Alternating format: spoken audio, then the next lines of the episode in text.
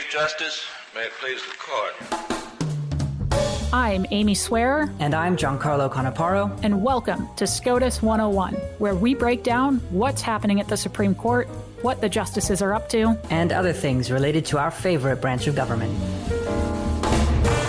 Welcome back, everyone. We have a great lineup here for week two of SCOTUS 101.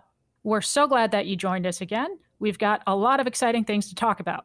We have confirmation hearing updates, order updates, oral argument updates, and a fantastic interview with the king of the amicus brief himself, the Cato Institute's Ilya Shapiro. But, Giancarlo, before we get into any of that, I must first address something that several listeners have pointed out from a previous episode. Last week, during my tribute to Ruth Bader Ginsburg, I accidentally referred to Sandra Day O'Connor as the late Justice O'Connor instead of merely the former Justice O'Connor. Mea culpa, mea culpa, mea maxima culpa. To paraphrase Mark Twain, the reports of Sandra Day O'Connor's death have been greatly exaggerated. No, you did not miss another 2020 plot twist. I am happy to report that while Justice O'Connor retired from public life in 2018, she is still very much alive and well and spending her time in Arizona. My sincerest apologies for that mistake, and thank you to everyone who pointed out that I wrongly, though very much unintentionally, killed off the first woman Supreme Court justice. 2020 has been rough enough. No need to give it a helping hand. No, no, 2020 does not get Sandra Day O'Connor as well. Well, for those of you who have been hiding under rocks or banned from social media this week, the Senate Judiciary Committee has held four days of confirmation hearings for Judge Amy Coney Barrett, President Trump's nominee to fill the seat of Justice Ruth Bader Ginsburg. So, for those of you who have not been following this process with the religious fervor that Amy and I have been, I thought we would pause for a minute and introduce Amy Coney Barrett, or as she's affectionately called, ACB. So, where to start? Judge Barrett, born Amy Coney, is from New Orleans. She's one of seven children. Her father was a lawyer, her mother was a teacher, and that's why she said uh, she probably became a law professor. She went to Rhodes College and studied English literature and French and graduated magna cum laude. From there, she went on to Notre Dame Law School on a full scholarship where she was an executive editor of the Law Review and graduated first in her class. One fun anecdote she took constitutional law from Professor John Garvey. She first came to his attention when he blind graded her final exam.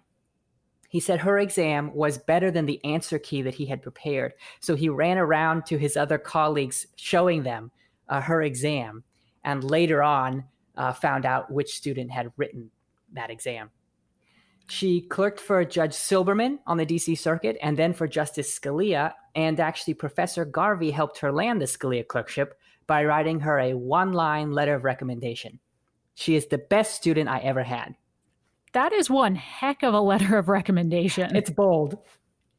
After her clerkships, she was in private practice for three years, and then she joined Notre Dame as a professor of the law school, where she spent the next 15 years writing top notch scholarship on constitutional law, originalism, statutory interpretation, and stare decisis. She quickly went from, quote, the best student I ever had to, quote, best professor I ever had, with accolades from students, including three Distinguished Teacher Awards given by graduating classes. She served as a professor there until 2017 when she was confirmed to the Seventh Circuit. In that time, in her three years there, She's participated in more than 600 merits opinions and written more than 100.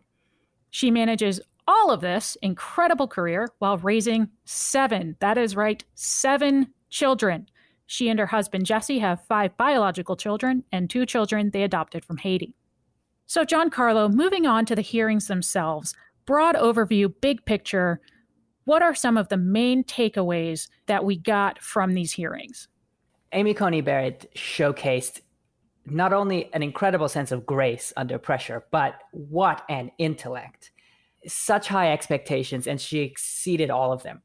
She ran intellectual circles around the senators, but she was so gracious, like a law professor explaining things to a 1L during office hours, and it was very endearing. She had no notes and took no notes. One of the most impressive things, she could quote at length from opinions, law review articles, and other nominees' statements.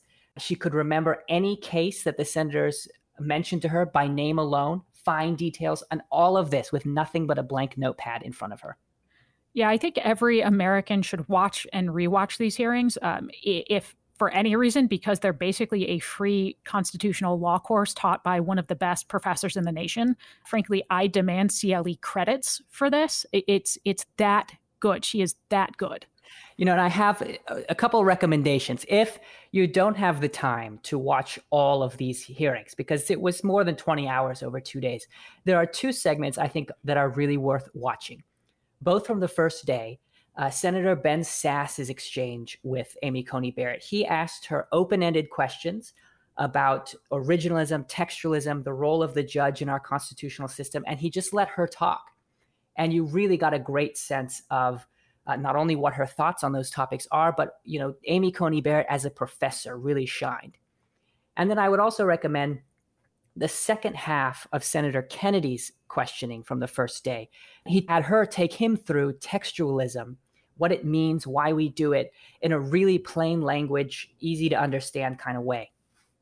And then I think the second main takeaway that stood out to me was how many Senate Democrats seemed very early on to implicitly recognize that this is less a fight over Judge Barrett's qualifications and philosophy as much as it is a chance to uh, make this about the election and to basically explain to people why they should vote uh, for for Joe Biden over President Trump um, and and to you know go over President Trump's uh, policies and things they don't like, uh, and and make this about the election less than about Judge Barrett, um, which is very very interesting, and it's it's a complete 180 from I think what we saw in the Kavanaugh hearings.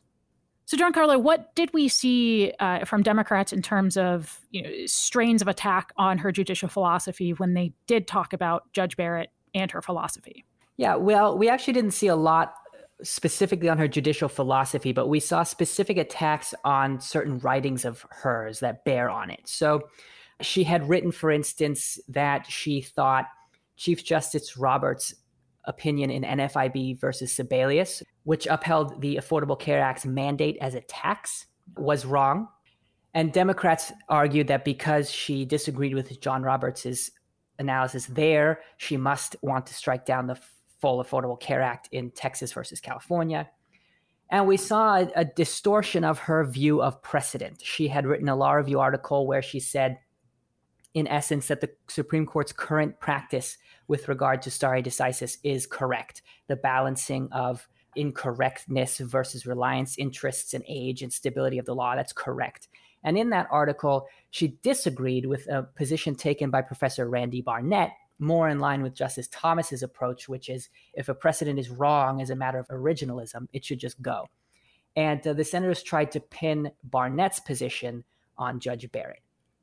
What was most notable from Democrats' questions was what was missing.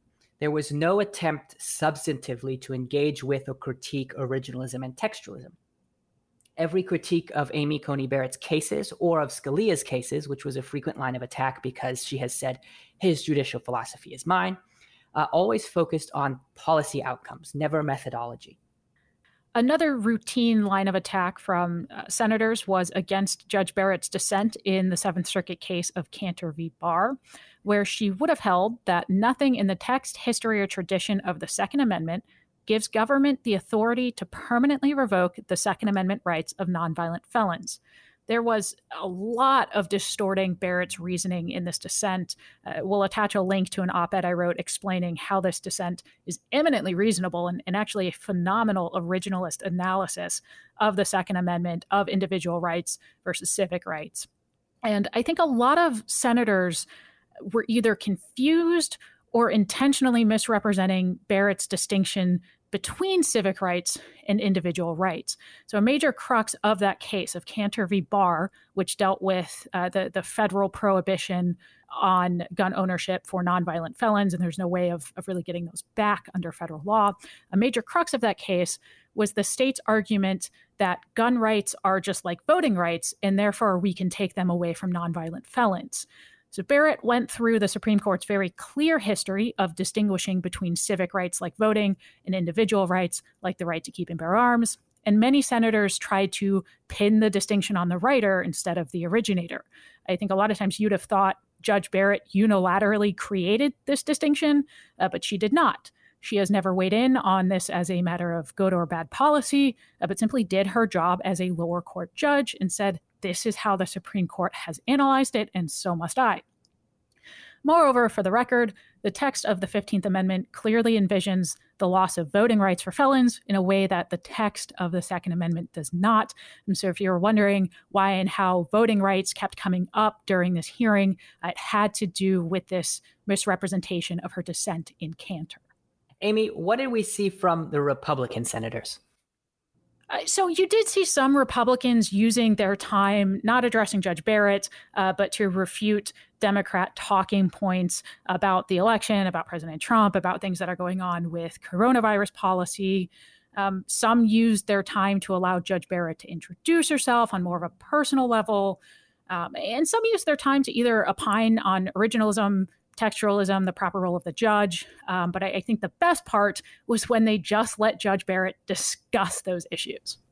Uh, and finally, I think it's worth pointing out in one section, because there's been a lot of talk about court packing, uh, both from the right, from the left. It came up a couple of times during the hearing. And Giancarlo uh, talked to us what happened with civics, as he called himself anyway, eighth grade civics teacher, Senator Ben Sasse. Yeah, so uh, there are two things to note there. So during his opening statement, Senator Ben Sasse gave a great eighth grade level civics lesson, and it was really great uh, to hear. And Mike Lee gave what I'd call, you know, civics advanced during his opening statement.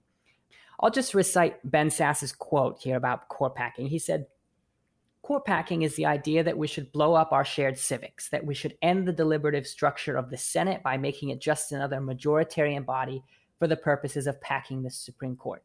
He called it a partisan suicide bomb. Court packing is destroying the system we have now. It is not reforming the system. And anyone who uses the language that implies filling legitimate vacancies is actually just another form of court packing, is playing the American people for fools.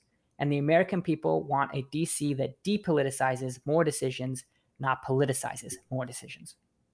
So, moving on to orders this week at the court. Uh, Giancarlo, what's going on? So, a few orders to note. The court announced that it will take up three consolidated cases that ask the question whether administrative patent judges must be appointed by the president and confirmed by the Senate. And the court granted a temporary stay of a lower court order that had required the Census Bureau to keep counting through the end of the month. What about oral arguments, GC? What do we have here? All right, so we're going to cover two highlights. First up was Torres versus Madrid, which Amy cleverly named the Catch Me If You Can case, which I think is I, great. I hereby officially dub this forever and always Catch Me If You Can. so the issue in Torres is whether an unsuccessful attempt to detain a suspect using physical force is a seizure within the meaning of the Fourth Amendment or whether it has to be successful. The facts of the case are this. A police officer approached petitioner Torres while she was sitting in her car she was high at the time, and she says she thought that the police were going to carjack her, so she drove off towards them. The officers say they feared for their safety and opened fire. They hit her twice, but she did not stop. She drove 75 miles away to a hospital where police arrested her the next day. Two years later, she sued, saying that this was an unreasonable seizure. So, this case is great. It has almost certainly been a law school exam hypothetical because it falls into this very niche legal gap between two cases. The first is Mendenhall. There, the court held that a person is seized when a reasonable person believes he is not free to leave. So, under Mendenhall, here you have guns drawn, bullets flying, pretty straightforward seizure. But we have another case called Hodari D. And Hodari D holds that someone is not actually seized when a police officer yells stop, but when the officer lays hands on or applies physical force that restrains movement, even if unsuccessful. So here we have an application of force, but it was at range, a bullet, not a hand, and it didn't restrain her movement even for a moment. So the question is is any force sufficient, as the petitioner argued, or is some measure of physical custody or control required, as the respondent argued? At oral argument, this was what I'll call a deeply originalist oral argument because the focus was very much on what did the founders mean when they used the word seizure. Uh, so we were looking at cases from the 1600s. We were looking at interesting hypotheticals.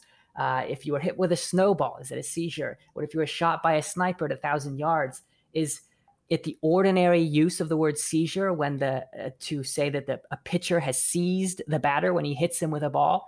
Um, this this is going to be a fun opinion to read, but I think law professors will be disappointed to lose this law exam hypothetical.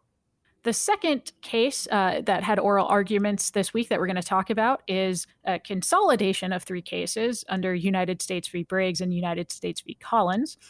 Uh, this case, again, is actually three consolidated cases of soldiers convicted of rape under the Code of Military Justice, and they argue that their prosecutions were barred by the statute of limitations. Now, you'd think, given that intro, that this is a pretty straightforward argument and analysis. It is not. Why is that? It's because the Code of Military Justice states in the relevant sections that crimes punishable by death are not subject to a statute of limitations. Under the text of the code, rape is punishable by death. Now, here's the legal complication. Under longstanding Supreme Court precedent on the civilian side, the Eighth Amendment prohibits the death penalty for crimes that, like rape, do not result in death. So, despite the text of the code saying that the crime of rape is punishable by death, the appellants here are arguing that the Eighth Amendment forbids such a sentence, and therefore, despite the text, despite the location uh, of where rape falls within the text, their crimes are not, in fact, punishable by death because the Eighth Amendment says they can't be. The government's counter is essentially twofold. So, first, they argue that the court has not said that death sentences for rape are unconstitutional in a military context. And second, they argue that under any plain statutory interpretation argument, regardless of whether the court now holds that such a sentence would be unconstitutional, Congress very clearly intended that the crime of rape not be subject to a statute of limitations. So, the basic textual argument comes down to this if the nature of the punishment changes, was the exception from the statute of limitations tied to the nature of the crime or the nature of the punishment? In other words, is the offense still punishable by death for purposes of the statute of limitations if the Pentagon says, well, we are never going to execute anyone for this offense. And if so, what's what's the difference between having an Eighth Amendment ban and having a de facto Pentagon ban? Um, interesting, too, I think, is the government's apparent argument that the Eighth Amendment might not apply at all in a military context. Now, they backed off of that a little by saying, like, it, it doesn't matter, even if the Eighth Amendment applies generally. Uh, Coker, the, the specific case at issue on the civilian side, specifically doesn't apply here. And either way, it doesn't affect the statute of limitations. Congress clearly you know, envisioned that rape as the offense was not subject to the statute of limitations because it is rape and not because it is punishable by death. Well, next up, we have an interview with the Cato Institute's Ilya Shapiro on his new book, all about the history of the confirmation process. We are delighted to be joined today by Ilya Shapiro, director of the Robert A. Levy Center for Constitutional Studies at the Cato Institute. He is the Supreme Court's very best friend, having filed more than 300, according to his bio, but maybe over 400 now, amicus briefs. He's also the author of several books, including his most recent, Supreme Disorder Judicial Nominations and the Politics of America's Highest Court, which we'll discuss today. Ilya, thank you for joining us. It's great to be with you. I feel like things are getting back into the swing now that school started and the, the temperatures are dropping. So, Ilya, can you give us an overview of your new book? Sure. I look at the whole sweep of Supreme Court nomination battles and then getting into the lower courts as well, as that's become increasingly politicized the last couple of decades, trying to get at how we got to where we are with this uh, toxic environment uh, enveloping our uh, debates, our discourse over uh, judges and uh, constitutional interpretation. And uh, what's new isn't so much that politics is part of the uh, uh, debate. That's always been the case. Uh, nor is it that uh, you know senators don't like people of their opposing ideology, say, uh, what really is is new is we have the confluence of several trends whereby different interpretive theories map onto partisan preferences at a time when the parties are more ideologically sorted than they have been since uh, at least the Civil War. And so, given that it's a uh, a zero sum game. There are only a certain number of judicial slots, and that's the case even if you expand how many slots there are. Uh, these debates uh, over nominations are going to be fraught. So then I look at various reform proposals, whether major structural changes or how uh, confirmation hearings work or how many justices, term limits, all these different proposals.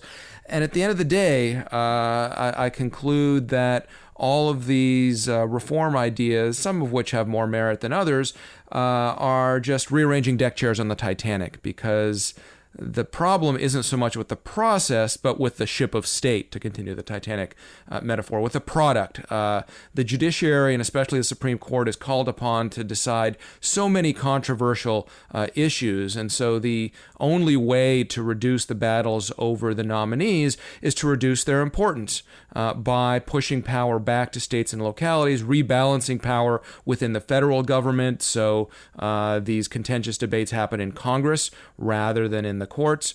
Uh, and that obviously is not an overnight solution. It's taken us decades to get to where we are, and it'll take quite a while to, to, to change that.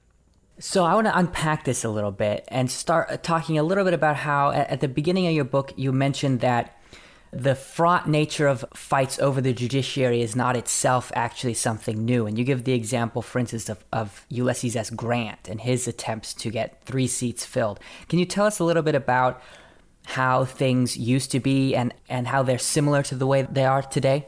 Sure. I mean, historically, in the broad sweep, only 126 of 163 nominations have been confirmed. That's uh, about three quarters.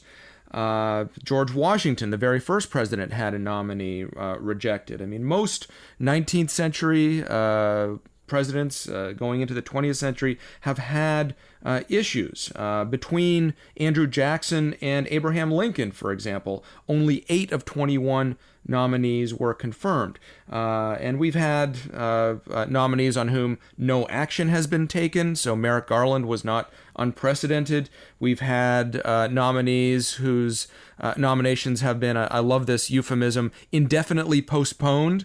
So all sorts of Senate procedural tricks and, and what have you. Uh, at the end of the day, the, the, the biggest factor is whether there's united or divided government. That is, whether the party that controls the White House is the same party that has the majority in the Senate. Again, historically, uh, if there's unified government, then about 90% of nominees have been confirmed. If there's divided, about 60%. So that tells a lot of the story. Now, the reason for the fights has changed and the underlying legal disputes or political disputes has changed. Uh, less cronyism now, uh, less concern for geographical balance.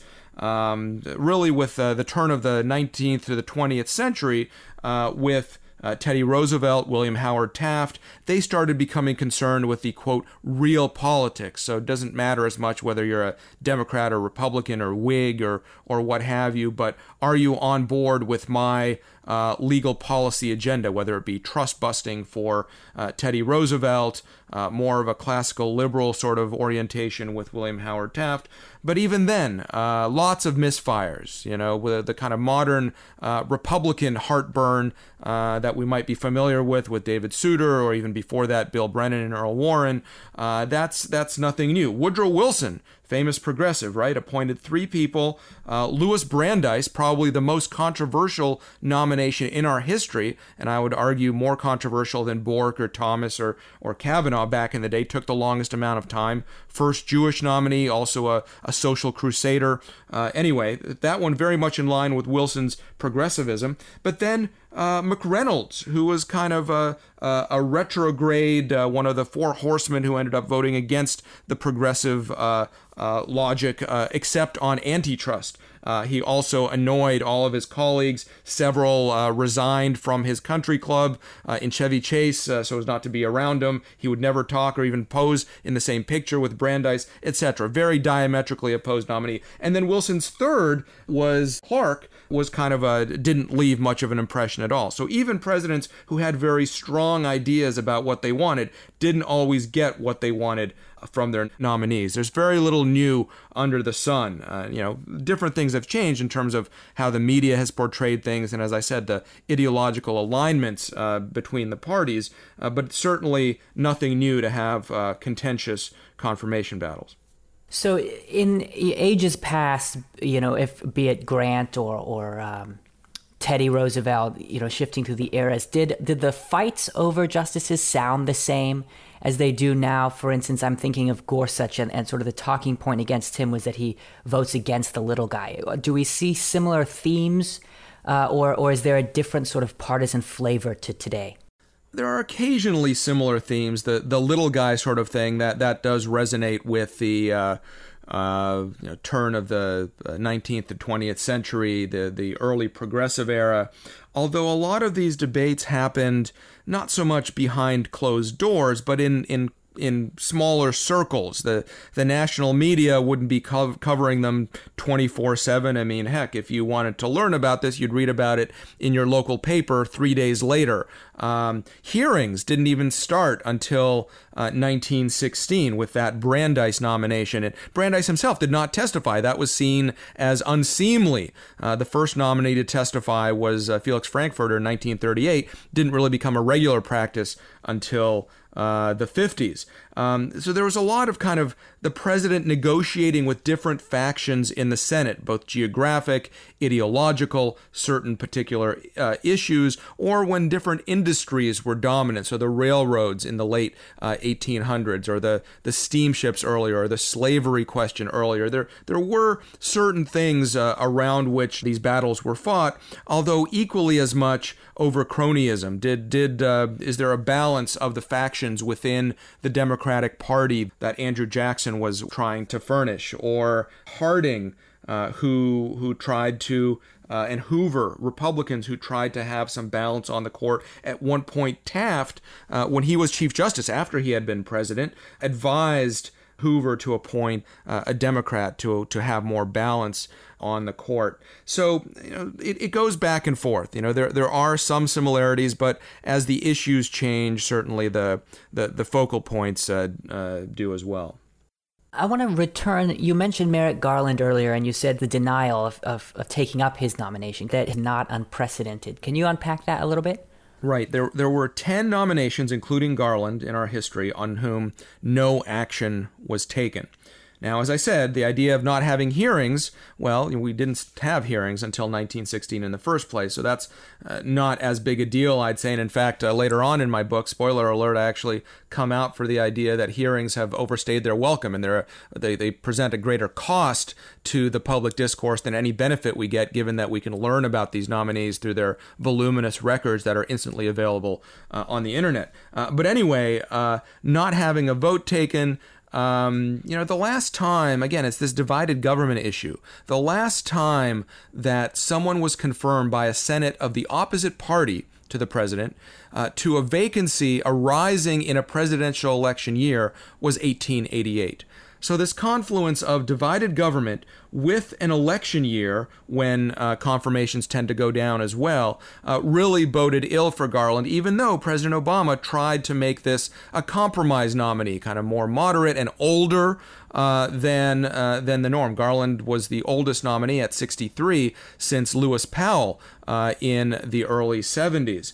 Uh, and so, you know, now, four years later in 2020, uh, there's talk about whether Mitch McConnell or Donald Trump are going to be hypocrites if there's a vacancy and they they uh, they nominate and, and, and choose to go ahead with uh, confirmation process on a nominee. Well, again, that divided versus unified government, we have had uh, confirmations and recess appointments, for that matter, uh, in presidential election years, even in lame duck periods, even uh, by presidents who lost re-election and were lame ducks. and they had, I think, nine times we've had lame duck uh, confirmation. So um, Garland, not unprecedented, obviously a lot of bitterness and political tension because of the escalation over uh, partisan battles in, in judicial fights uh, going back to you know, Clarence Thomas, Robert Bork, even before that. Um, but uh, the actual process and the actual uh, political gambit, because it's just about raw political power at that point, not anything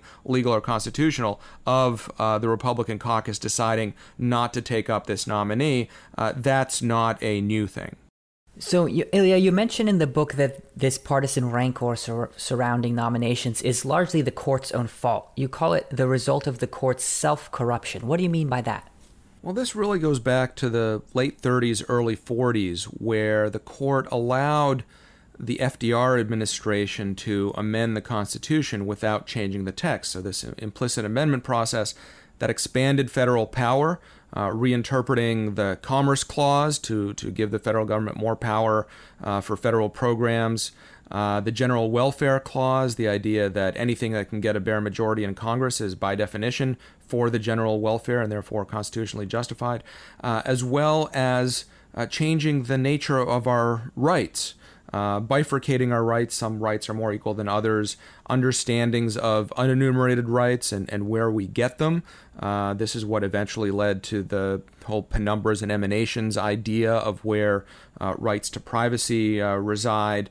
Um, and so, over the decades, it's now been uh, over 80 years, uh, that uh, transition or, or that transformation uh, has led to the divergence in interpretive theory. And so, what we think of as uh, originalism or, or, textualism, that's fighting back against that loosey goosey uh, interpretation of a broad, essentially unlimited, or at least with limits that are not judicially enforceable, sort of federal government uh, and rights that aren't based so much in, in text or structure or history, uh, but more based on uh, nebulous understandings of, of uh, the particular justices voting uh, in a case.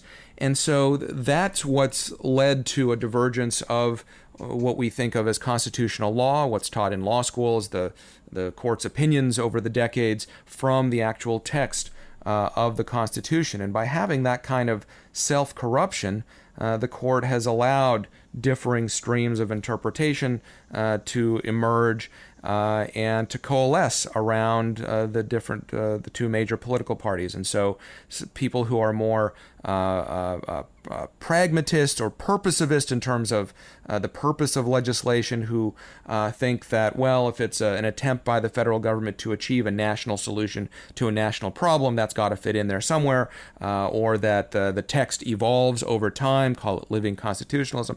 That is more identified with the Democratic Party and the nominees of Democratic presidents, whereas those who kind of read the the text uh, plainly or are textualists or try to stick to and discern the original public meaning of constitutional provisions uh, when enacted, uh, those uh, uh, types of nominees tend to come from Republican presidents. And so that's why this battle, which isn't supposed to be partisan, uh, has uh, emerged in that way. And kind of layering over top of that is a serious error that the conservative legal movement made in response to the excesses of the Warren Court. Uh, after that FDR era, 30s and 40s corruption, when the Warren Court in the 50s and 60s uh, began writing new constitutional provisions or interpretations out of whole cloth, the response to that wasn't so much, well, that theory is wrong. Here's what the proper uh, structural and, and, and textual understanding of the Constitution is.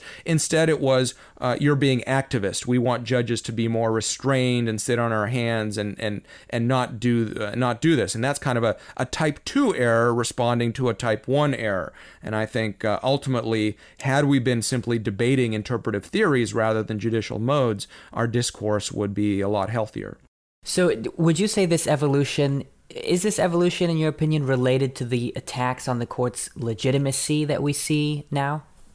I think attacks on the court's legitimacy is a symptom rather than a cause uh, of uh, the problems. I mean, at, at, this point, uh, the term judicial activism, for example, is, a, is an empty one. It just means that the commentator disagrees with the opinion or, or judge. Uh, and similarly, legitimacy, quote unquote, is an attack uh, when someone doesn't like uh, a particular uh, opinion. I think it's it's accurate uh, to describe someone judging not based on their legal principles. So, um, you know, I can disagree with a judge or justice's theory of constitutional or statutory interpretation. That doesn't make that theory um, illegitimate.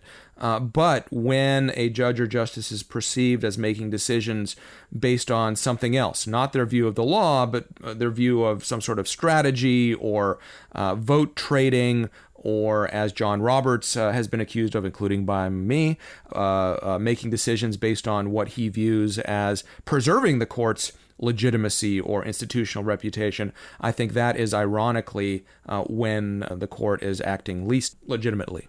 I'd love to unpack a little bit of Justice Roberts. What do you make of his attempts to respond to the, the criticisms leveled at the court right now? Well, he says that there are no Republican justices or Democratic justices or, or Trump judges and Obama judges, which is which is all to the good. I mean, I think it's unfortunate in our public discourse to to use these sorts of, of shorthand, uh, which is even you know goes beyond just talking about them being liberal or or conservative.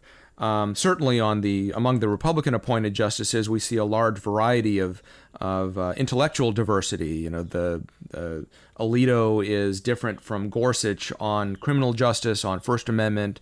Uh, justice Thomas is uh, very originalist and interprets uh, rights certainly differently than uh, Kavanaugh or, or Gorsuch. Roberts, as we've been talking about, is more pragmatic and, and minimalist. less, I guess, intellectual diversity uh, on the left side uh, of the court, uh, they tend to vote more uh, in lockstep, uh, not necessarily because they're all result oriented. I think it's more kind of a malleable, pragmatic sort of uh, approach to the law that they might use. And so, Roberts, in trying to balance these kinds of concerns, is making the court less predictable, perhaps. Uh, and I think he's making a gamble that I don't care what legal elites say, it's what the man on the street.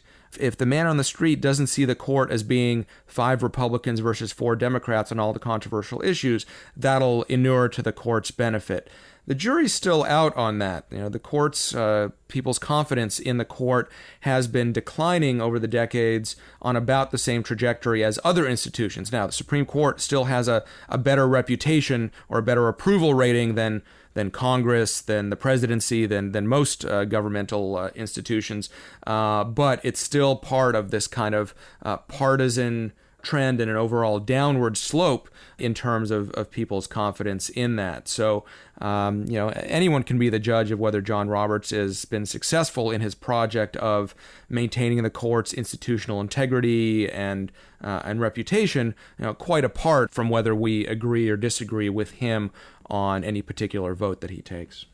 So, how do we fix the problem that we find ourselves in now?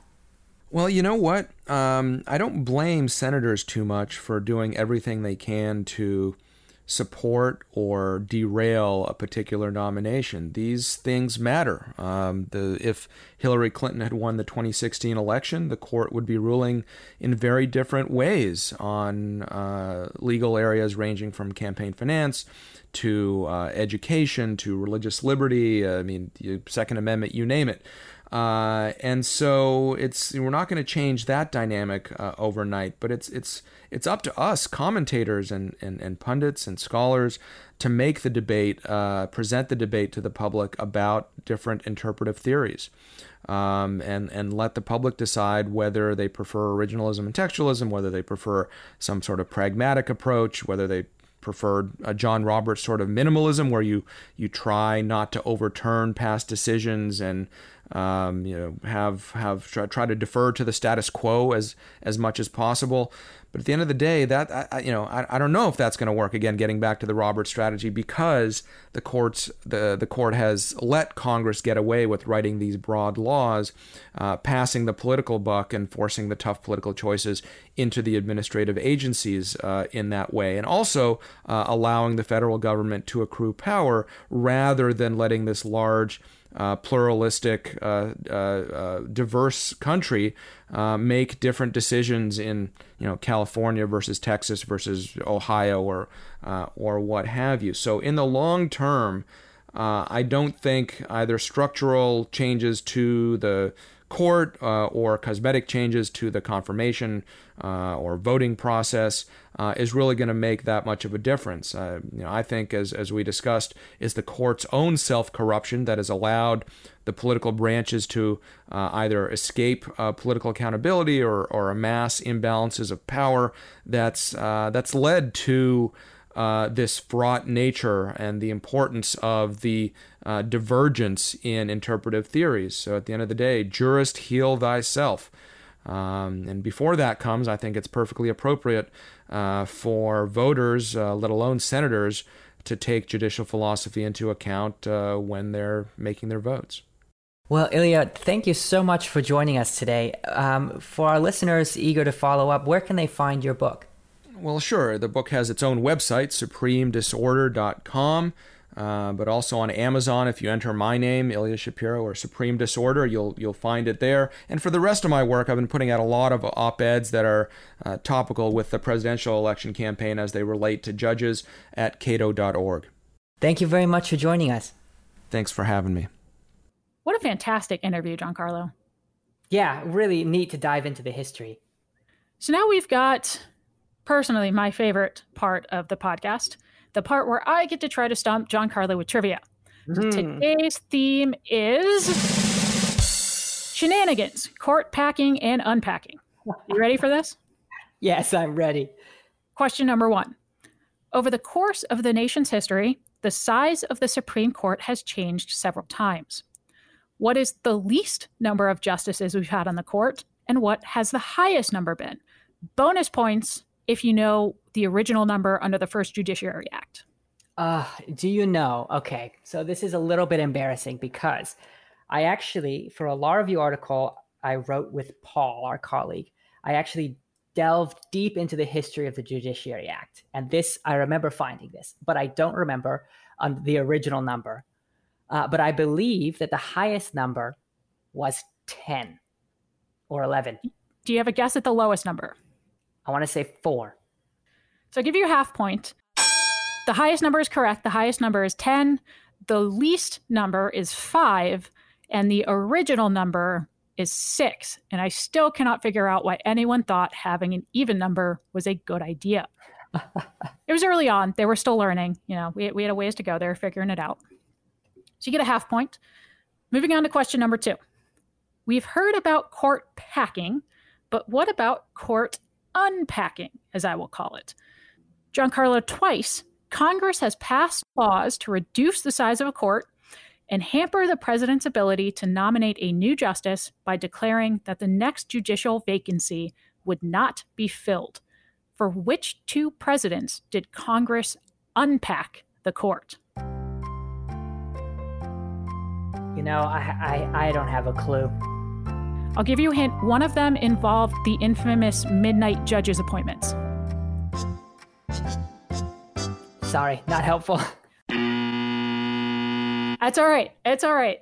Um, so the first time was for Thomas Jefferson. So after John Adams lost his reelection campaign, along with the infamous midnight judges appointments, he also signed into law a bill reducing the number of Supreme Court seats from six to five. Unfortunately for Adams, the new Congress quickly repealed that bill.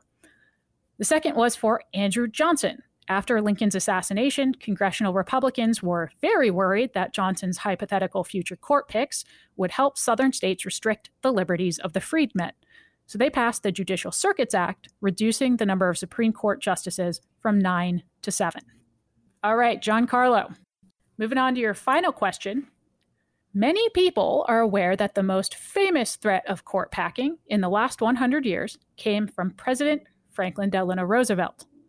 To what maximum number of justices did FDR plan to raise the court before he was talked down from the edge of this cliff? Ah. Let me see. So, I don't know. 15? You may not know, but that was a good guess. The answer is 15. Oh. FDR, frustrated with the court's repeated legal smackdowns of his New Deal plans, would have increased the court to a maximum of 15 justices, adding up to six new justices for every justice over the age of 70 who did not retire. Uh, this plan was wildly unpopular. The Senate Judiciary Committee decried it as, quote, an invasion of judicial power such as has never before been attempted in this country. And the Senate voted it down by an overwhelming 70 to 20 margin. Well, I don't deserve that point, but I'll take it. I'll give it to you. So it's, all fair. Well, folks, that's our show. Thank you so much for listening to SCOTUS 101. Be sure to subscribe on Spotify, Apple Podcasts, or wherever else you listen to your podcasts. And please, please, please, if you love us, leave us a five star rating. You can follow us on Twitter and Instagram at SCOTUS101 and email us at SCOTUS101 at heritage.org with your questions, comments, or ideas for future shows.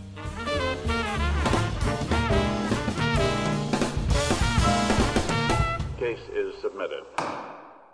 You've been listening to SCOTUS 101, brought to you by more than half a million members of the Heritage Foundation.